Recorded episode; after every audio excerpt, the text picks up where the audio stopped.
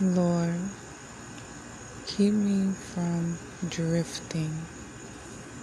Keep my mind from losing focus on you and who you are, regardless of the situation. God, I ask that you come into my life, Lord, and continue to clean me up and build me up, Lord, and continue to make you the vocal point and the focus point and the guidance, leader, and loyal companion and friend and spouse and minister and teacher and just everything in my life. Lord, I ask that you help me to keep my eye on the prize, which is the kingdom of God.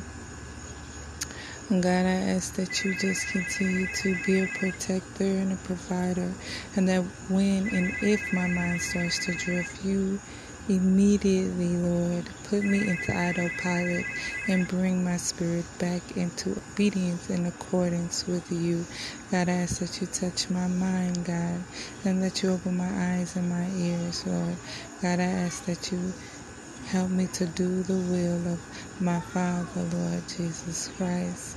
God, I thank you for introducing me to your Son, Jesus Christ, and that you have introduced me to your Spirit that help make the Holy Ghost, Lord.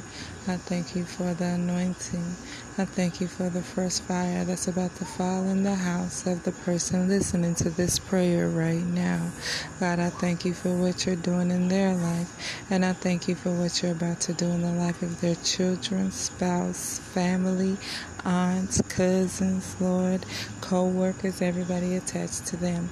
God, I thank you for the blessings that you bestow upon them, the plans that you have for them, the plans to prosper them, Lord, the business, the website, the book, the school, the children, Lord Jesus, the grocery stores, Lord Jesus, anything, Lord Jesus, that you have placed on their life and on their heart to do, Lord Jesus, the crops, Lord Jesus.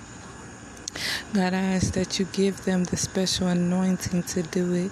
God, I ask that right now in your son's holy Jesus, magnificent name, Lord Jesus, in his holy name, Lord Jesus, that you put a hedge of protection around everybody listening to this prayer right now, Lord Jesus.